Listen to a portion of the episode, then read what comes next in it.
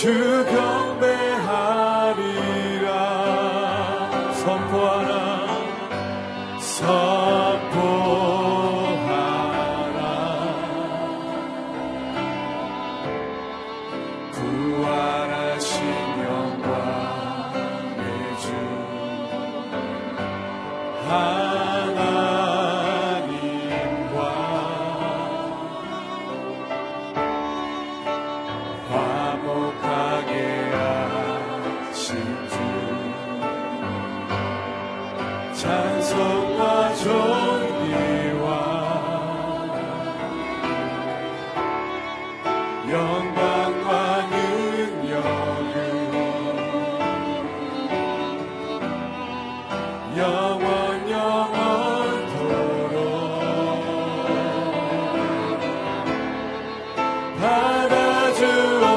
주소서 보좌와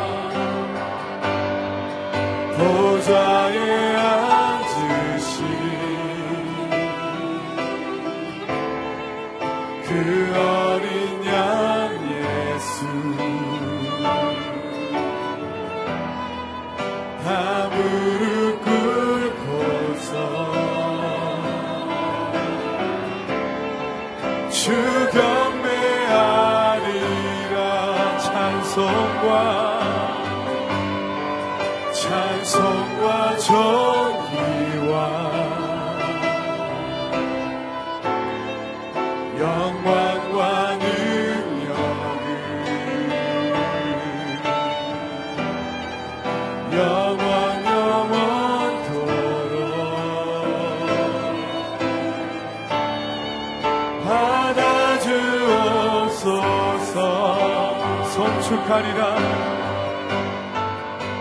소주가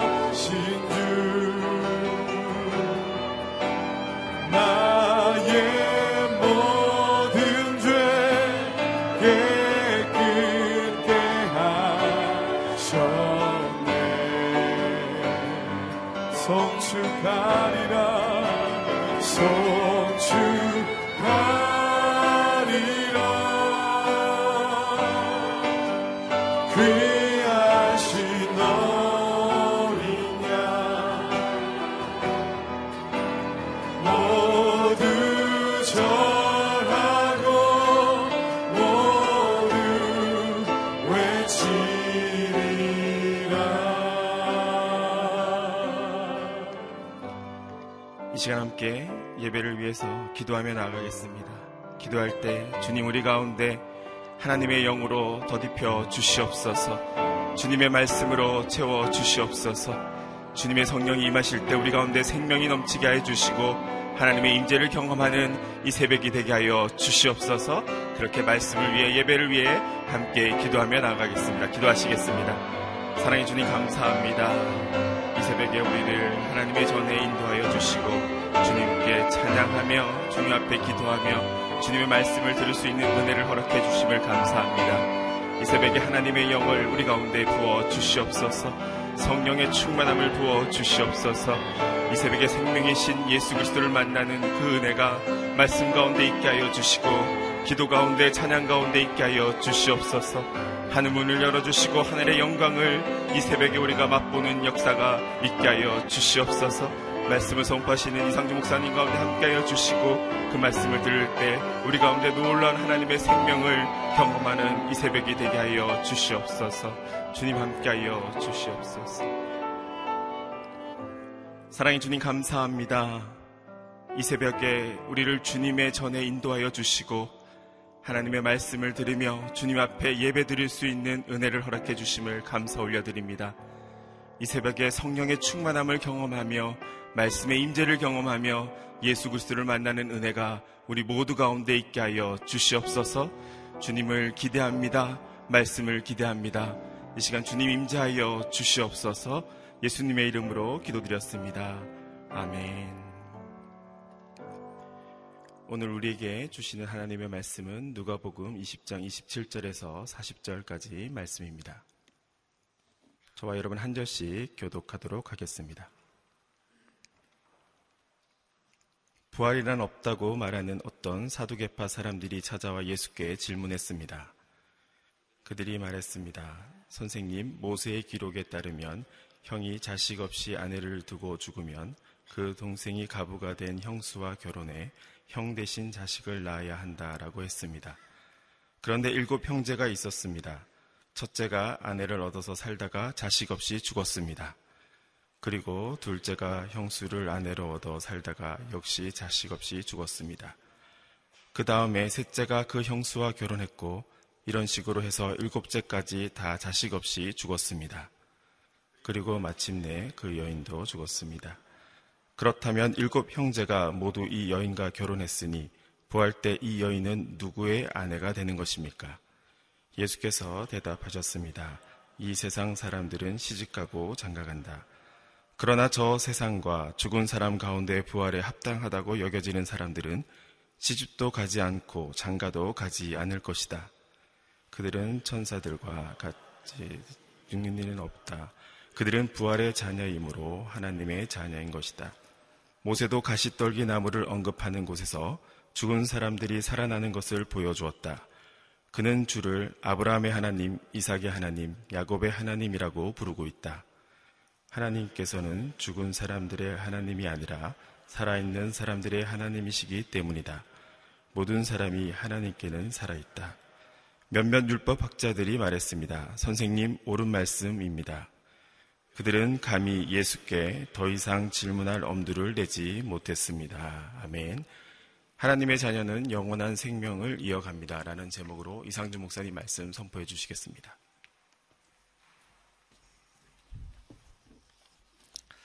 할렐루야. 오늘 하루도 말씀으로 성령으로 충만한 하루가 되기를 축복합니다.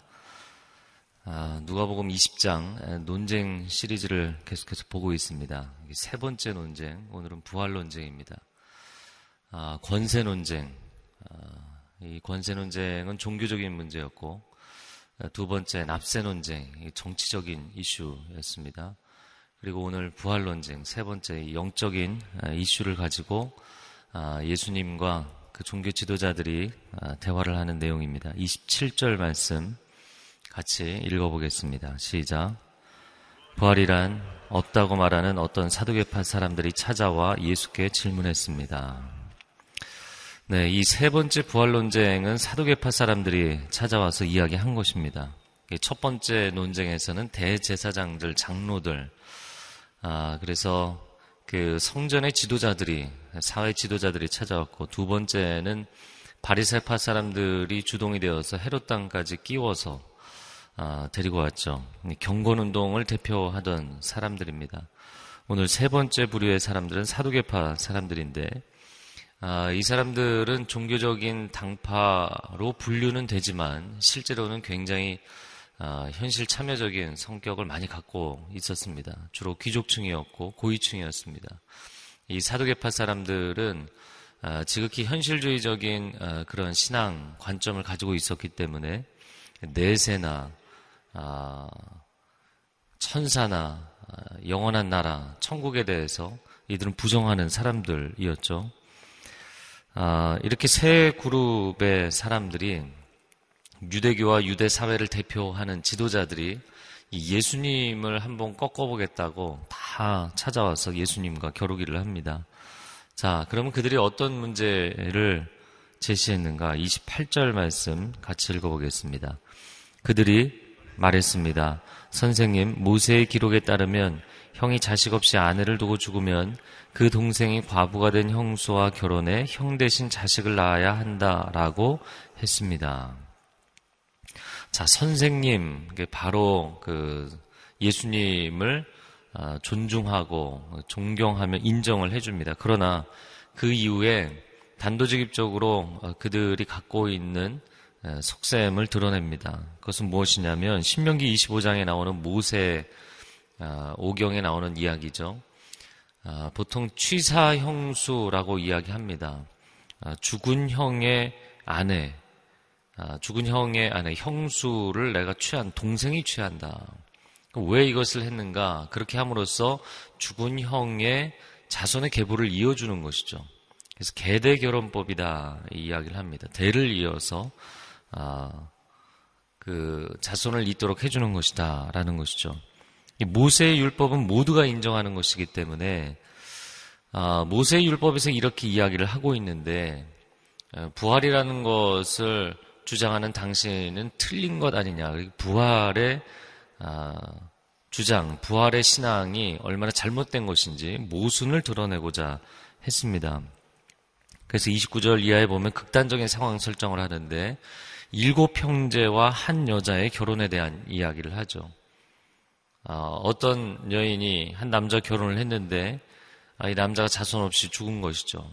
그리고는 동생이 형수를 취해서 결혼하고 그렇게 일곱째가 다 일곱 번째까지 결혼을 했다는 것이죠. 그러면 33절 말씀 같이 읽어보겠습니다. 33절 시작. 그렇다면 일곱 형제가 모두 이 여인과 결혼했으니 부활 때 이 여인은 누구의 아내가 되는 것입니까? 천국에서 만약에 부활이 있고 천국이 있고 내세가 있다면 그 천국에 가서 일곱 형제와 한 여자가 얼마나 당황스러운 상황이 되겠냐는 거예요. 예. 그럼 일곱 남자를 데리고 사느냐? 뭐 오늘날 폴리검이 일부 다처제인 것처럼 일처 다부제. 천국에서 일곱 남자 한 집에서 살겠느냐? 그 생각 자체가 그 상황 설정 자체가 너무나 우스운 이야기였던 것이죠. 그래서 그런 질문을 예수님께 던지면서 예수님 자신이 어리석은 대답에 빠질 수밖에 없는 상황을 만들어 놓은 것이죠. 아, 계속해서 이 논쟁 시리즈를 하면서 나눈 것은 모든 질문에는 답이 있다. 아, 저를 한번 따라해 보시겠어요? 모든 질문에는 답이 있습니다. 그들이 던진 질문에는 그들만의 답이 있는 것이죠. 그들이 던진 질문에 의하면 거기에 답을 하면 그 답 자체가 어리석은 답이 되는 우문 우답인 것이죠. 우문에 대해서 답을 하면 그 답도 어리석은 답이 되는 것이죠. 만약에 충실하게 그 질문에 대해서 답변을 한다면 뭐라고 답변을 하겠어요? 그래도 첫 번째 아들이 남편이 되지 않겠느냐. 아니면 가장 마지막까지 남편이었던 일곱 번째가 되지 않겠느냐. 아니면 가장 오래 산 사람, 가장 좋아했던 사람, 누구라고 대답을 하겠어요? 누구라고 대답을 하든 어리석은 대답이 되는 것이죠. 자, 그들의 질문에 문제가 있는 것은 그들의 질문 자체가 정답을 상정해 놓지 않은 질문이었기 때문인 것이죠. 이 철학에서 퀘셔닝, 회의한다. 이 회의한다는 것은 쉬운 말로 질문한다는 것이죠. 질문한다 그럴 때 두 가지 회의를 이야기합니다. 그것은 궁극적 회의와 방법론적 회의죠. 궁극적 회의라는 것은 그냥 부정적이기 때문에 질문하는 거예요. 답이 없다고 생각하고 질문하는 것이죠. 사람이 회의적이기 때문에 질문하는 것입니다. 마치 이런 것이죠. 그게 답이 있겠어? 이 질문은 대답을 듣고자 하는 것이 아니죠. 본인의 마음 가운데 이미 부정적으로 거기에는 답이 없다고 생각을 하는 거예요. 아, 회의를 위한 회의, 질문을 위한 질문일 뿐인 것이죠. 그러나 방법론적 회의라는 것은 답이 있다는 믿음이 있기 때문에 질문하는 것입니다. 여러분, 우리가 하나님 앞에 나아가 기도할 때 내 상황이 아무리 힘들고 어려울지라도 아니면 내가 영적인 고민과 영적인 갈등이 아무리 클지라도 하나님께는 답이 있는 줄로 믿습니다. 이 믿음을 가지고 나아가 기도하는 것이 중요하죠. 근데 어떤 사람들은 신세한탄을 하며 자신의 어려움을 토로하긴 하지만 하나님께 무엇인가 답을 듣고자 하는 마음이 없다면 마치 이 사람들과 같은 것이죠. 예수님에게 어떤 답을 듣고자 하는 마음이 아니라 그냥 부정적이기 때문에 질문하는 내 신세가 어렵기 때문에 엎드려서 통곡하며 기도하는 그 기도에는 그 질문에는 그 하나님과의 대화에는 아무런 유익이 없는 것이죠. 히브리서 11장 6절 말씀에 믿음이 없이는 기쁘시게 못하나니 하나님께 나아가는 자는 반드시 그가 계신 것과 그가 자기를 찾는 자들에게 상 주시는 이심을 믿어야 할지니라. 할렐루야. 그 믿음이 우리에게 필요한 것이죠. 자, 그래서 이들의 질문에 대해서 대답을 함으로 바보가 될 것이냐, 아니면 대답을 못해서 바보가 될 것이냐. 어떤 상황이 되었든 간에 상대방은 바보 같은 상황이 되는 그런 상황 설정을 해놓은 것입니다. 그럼 예수님은 어떻게 반응하셨는가? 34절 35절 말씀 같이 읽어주시기 바랍니다. 시작.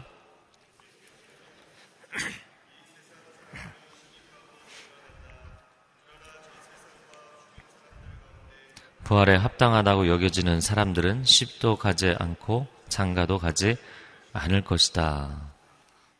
네, 물론 예수님이 대답하셨기 때문에 예수님의 대답 중에서 예수님의 반응을 찾아봐야겠지만 그러나 그것보다도 더 중요한 아, 우선되는 원칙은 예수님은 그 질문에 사실 답을 하지 않았다는 거예요. 자, 우문에 우답을 하지 않으셨어요. 그가 던진 질문에 누구의 아내가 되겠느냐, 거기에 대해서는 답변하지 않으셨어요. 아, 여러분, 사람들과의 관계에서 아, 때로는 오해를 당하고 때로는 어려운 공격을 당할 때가 있죠. 근데 사람이 수세에 몰리면 자꾸 거기에 대해서 내가 나 자신을 해명하고 싶어 하죠. 이 해명하고 싶어 하면서 사실은 그 질문 자체가 잘못된 질문인데, 질문 자체가 부당한데, 질문의 설정 자체가 틀렸는데, 거기에 대해서 답변을 하려고 시도할 때가 있습니다. 여러분, 답변을 시도하지 마십시오. 때로는 침묵도 답변입니다. 어리석은 질문에 대해서는 어리석은 대답을 하는 것 자체가 잘못된 길이 되기 때문입니다. 두 번째, 오늘 말씀하신 내용을 보면 34절에 이 세상 사람들은 시집 가고 장가 간다. 그러나 35절에 저 세상 사람들은 시집도 장가도 가지 않는다. 저를 한번 따라해 보세요. 이 세상과 저 세상은 전혀 다르다. 이 얘기를 하고 계시는 것입니다. 지상과 천상, 이 땅에서의 삶과 천국에서의 삶은 완전히 다른 종류의 것이라는 거예요. 이 세상에서는 시집가고 장가가지만 저 세상에서는 시집가고 장가가지 않는다는 거예요. 자, 여기서 드러나는 예수님이 지적해 주신 이 사두개파 매우 현실적인 어, 종파의 사람들이 갖고 있었던 관점의 문제. 우리가 신앙생활 하면서도 지극히 현실적인 관점으로 신앙생활 하면 이런 문제에 빠질 수 있습니다. 그건 뭐냐면, 하나님을 믿는다고 이야기하고 천국을 논하고 절대자, 절대 진리를 이야기하는데 문제는 지상의 관점으로 보고 있다는 거예요. 나의 관점으로 하나님을 해석하려고 하고 지상의 관점으로 천상을 보겠다고 이야기하는 것입니다. 보이지가 않죠. 보이지가 않을 뿐만 아니라 잘못 해석합니다. 왜곡되게 해석을 합니다. 어, 그러한 영성은 뭐 하나님을 믿지 않는 신앙에서는 굉장히 보편적으로 드러납니다. 그리스 로마 신화를 보십시오. 신들이 결혼하잖아요. 사랑 싸움을 하잖아요. 술을 마시잖아요. 사고를 치고 바람을 피고 인간의 관점으로 영적인 세계를 보고 있는 것이죠. 얼마나 어리석은 이야기들을 하고 있는 것입니까? 그럼에도 불구하고 그들은 그 어리석은 신들을 믿고 의지하죠. 어리석은 인간들인 것이죠. 자, 또 한 가지 문제는 그 영적인 영역을 바라보면서 이 지상이 중심이 되고 인간이 중심이 되고 신의 영역이 인간의 영역을 돕는 것으로 해석하는 거예요. 인간이 철저히 중심이 되고 신 중심의 세계관, 인생관, 내세관이 아니라 인간 중심의 세계관, 인생관, 내세관을 갖고 있는 거예요. 대표적인 게 뭘까요? 굿하고 점치고 무당을 중심으로 한 샤머니즘, 샤먼이라는 게 무당이라는 뜻이죠. 철저히 인간이 중심이 되는 것입니다. 인간이 중심이 돼서 잡신을 쫓아내기도 하고 자기에게 귀신들이 복을 주, 주도록 만들기도 하고 그들과 흥정하고 달래고 이렇게 하는 것이죠. 여러분, 이 지상은 천상으로부터 온 것입니다. 인간은 신의 창조, 피조물인 줄로 믿습니다. 땅이 하늘에서 왔어요. 인간이 신에게서 왔어요. 이 우주 만물의 중심은 하나님이신 줄로 믿습니다. 이사야 55장 18절 말씀에 나의 생각은 너희의 생각과 다르고 나의 길은 너희의 길과 다르다. 하늘과 땅이 차이가 나는 것처럼 천양지차라는 것이죠. 여러분, 하나님 앞에 내 인생의 상황이 힘들기 때문에 부르짖어 기도할지라도 기도의 응답은 내 수준의 응답이 아니라 하나님 수준의 응답을 구하시기 바랍니다. 하나님 차원의 응답을 구하시기를 바랍니다.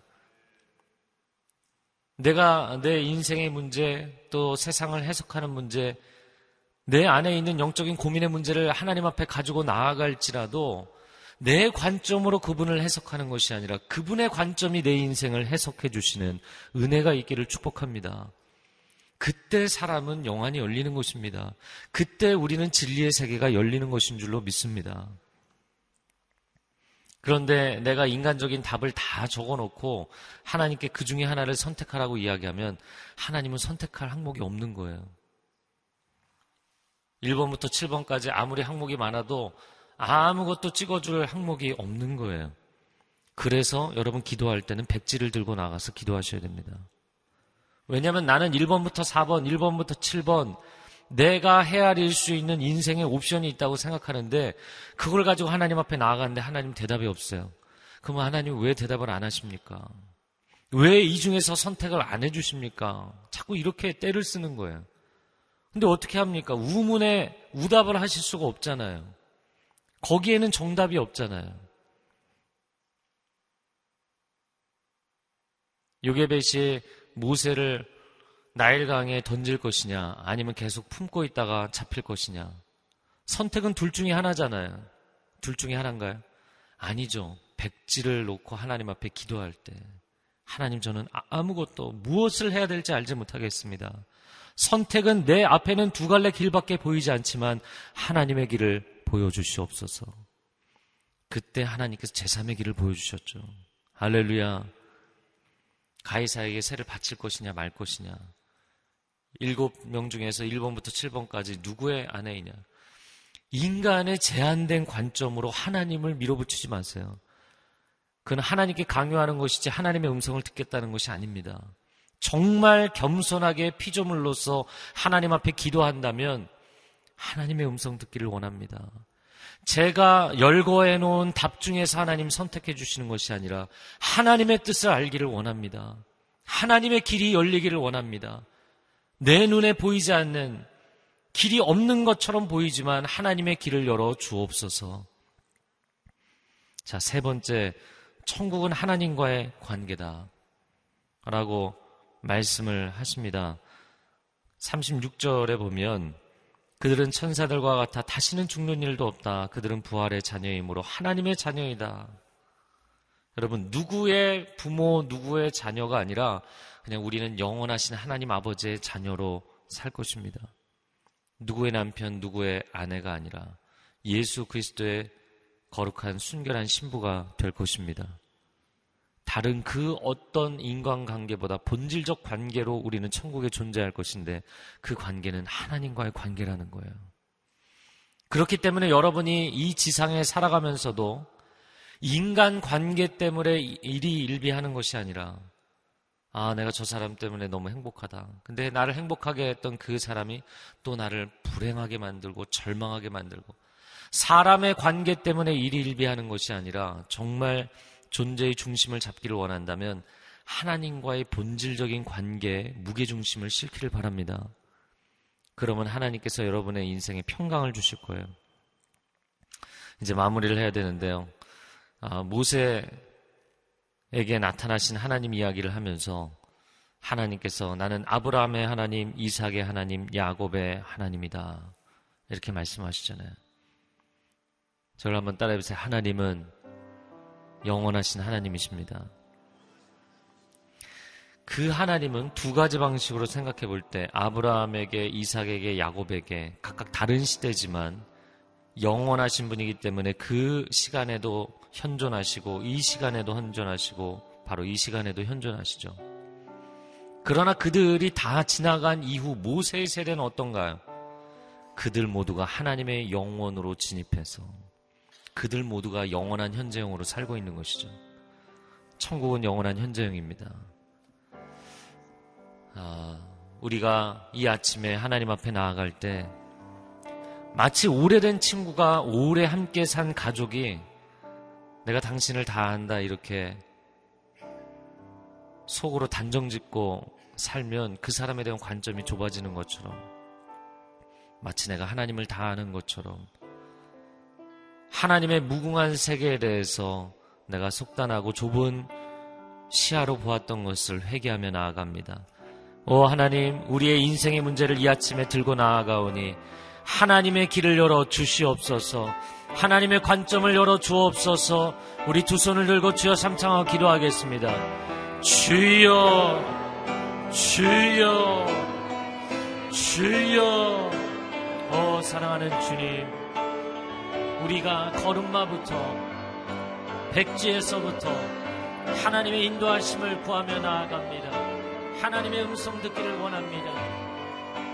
아무것도 없는 백지 위에 주께서 내 인생의 갈 길의 그림을 보여주시는 것처럼 그렇게 하나님 내 인생을 인도해 가시는 것을 경험하게 하여 주옵소서. 내가 무엇인가를 하나님에게 제시하고 하나님이 선택하는 것이 아니라 하나님이 제시해 주시는 그 길이 내 인생의 최선의 길인 것을 깨달아 하는 은혜가 있게 하여 주옵소서. 내 영혼아 깨어 일어날지어다. 내 영혼아 깨어 일어날지어다. 이 새벽에 하나님을 신뢰하며 나아갈지어다. 믿음이 없이는 하나님을 기쁘시게 못하나니 하나님께 나아가는 자는 반드시 믿음을 가지고 나아가야 될 것입니다. 오 하나님, 이 믿음의 고백이 우리 가운데 있게 하여 주옵소서.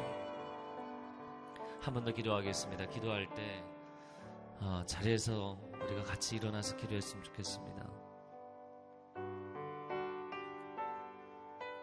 우리가 많은 기도를 하지만 그 기도가 마치 비행기가 활주로를 뱅글뱅글 돌기는 하는데 비상은 하지 못한 채 하늘의 관점은 열리지 않은 채 지상의 관점으로만 기도하는 경우가 얼마나 많은지 그러면 그 수많은 기도의 시간이 하늘의 관점이 열리지 않기 때문에 하나님의 음성이 들리지 않는 거예요. 하나님의 길이 보이지 않는 거예요. 그리고 나는 끊임없이 내가 하나님께 제시한 이 옵션 중에만 선택을 해달라고 이야기하는 것입니다. 하나님은 선택할 것이 없습니다. 오, 하나님, 나의 눈을 열어 주옵소서. 나의 눈을 열어 주의 귀한 법을 보게 하여 주시옵소서. 영안을 열어 주옵소서. 우리 두 손을 들고 주여 삼창하며 기도합니다. 주여, 주여, 주여. 오 하나님 은혜와 긍휼을 베풀어 주옵소서.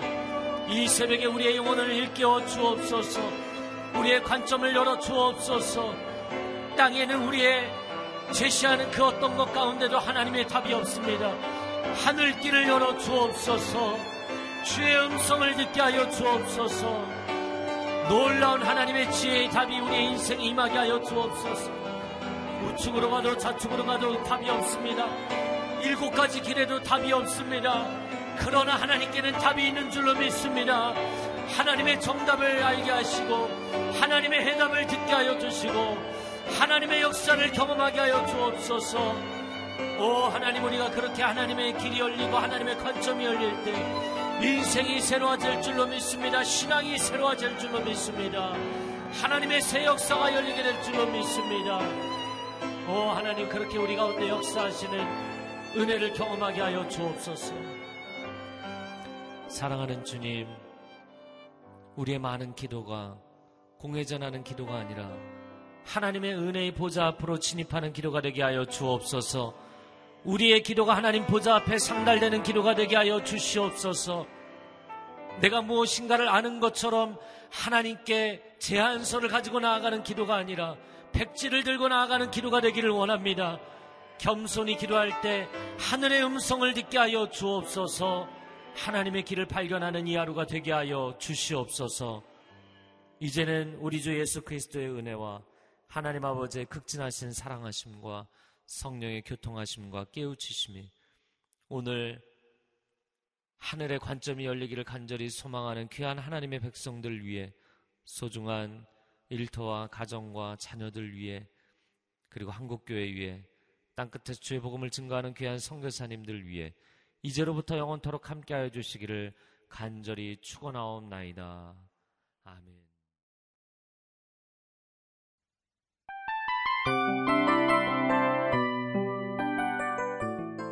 이 프로그램은 청취자 여러분의 소중한 후원으로 제작됩니다.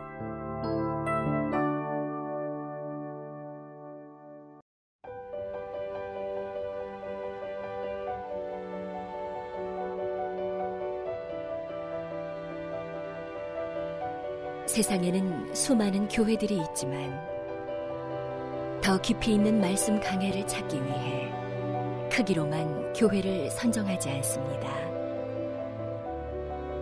보다 좋은 영적 콘텐츠를 더 많이 나누기 위해 방송비를 받지 않습니다.